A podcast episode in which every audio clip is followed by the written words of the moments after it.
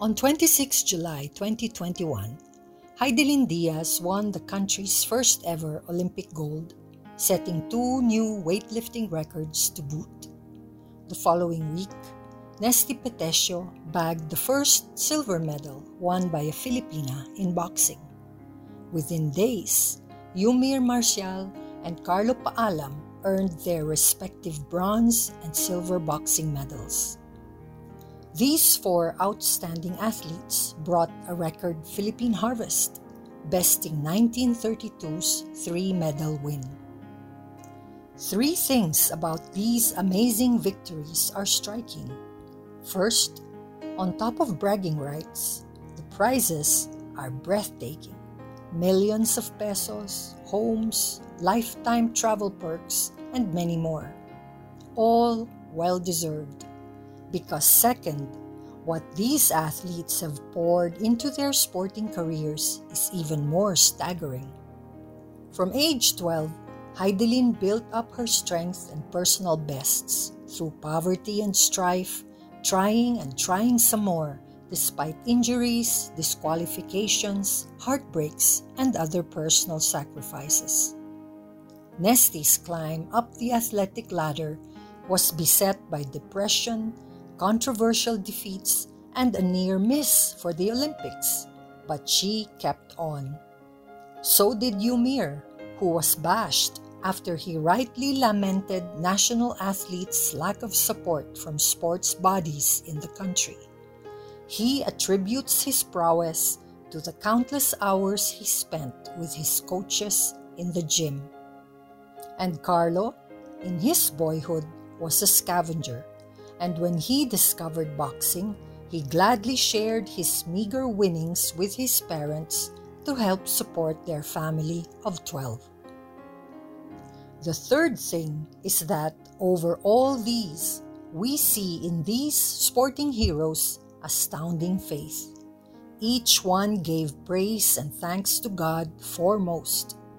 Each one acknowledged that their achievements were possible only through the Lord's blessing.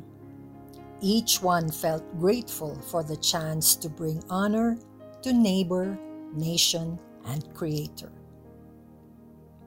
As a Filipino, I am beyond proud of them they set off into a quest for the great Olympic prize, fueled by trust in God and armed with years of dedicated preparation.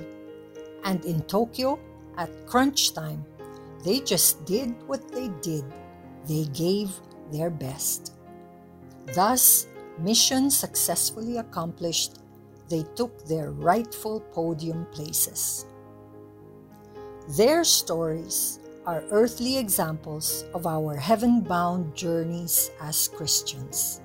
I find three powerful parallels.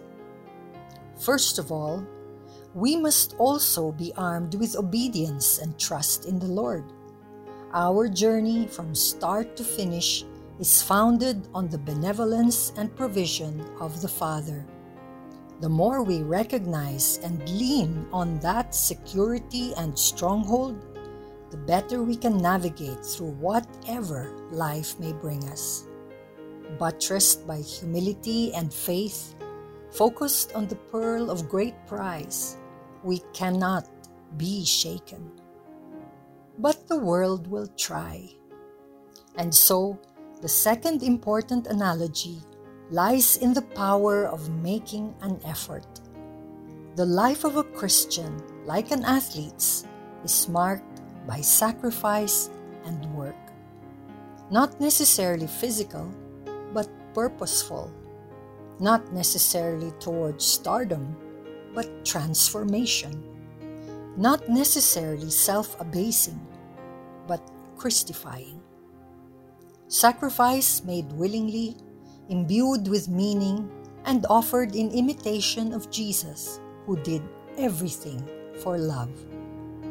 Following Christ is not for the weak. It takes great strength and will, character and spirit to say no to temptation, to love the unlovable, to give without expectation, to actively fight evil.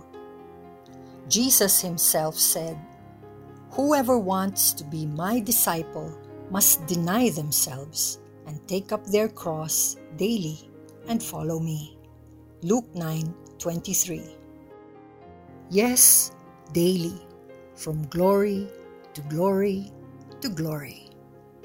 It's true, the prize is glory. The church has surely rewarded certain men and women for their outstanding faith and obedience, celebrating them as exemplars for the rest of us. In our time, Saint Pope John Paul II, Saint Teresa of Calcutta, Saint Maria Goretti, Blessed Carlo Acutis, they easily come to mind. I am certain that heaven is populated by saints, all of them basking in God's love and glory, reaping the rewards of their earthly righteousness and love in action. Yes, for the likes of Hidilyn, Nesthy, Eumir, Carlo, and all of us, the same three things the prize, the sacrifice, the Lord.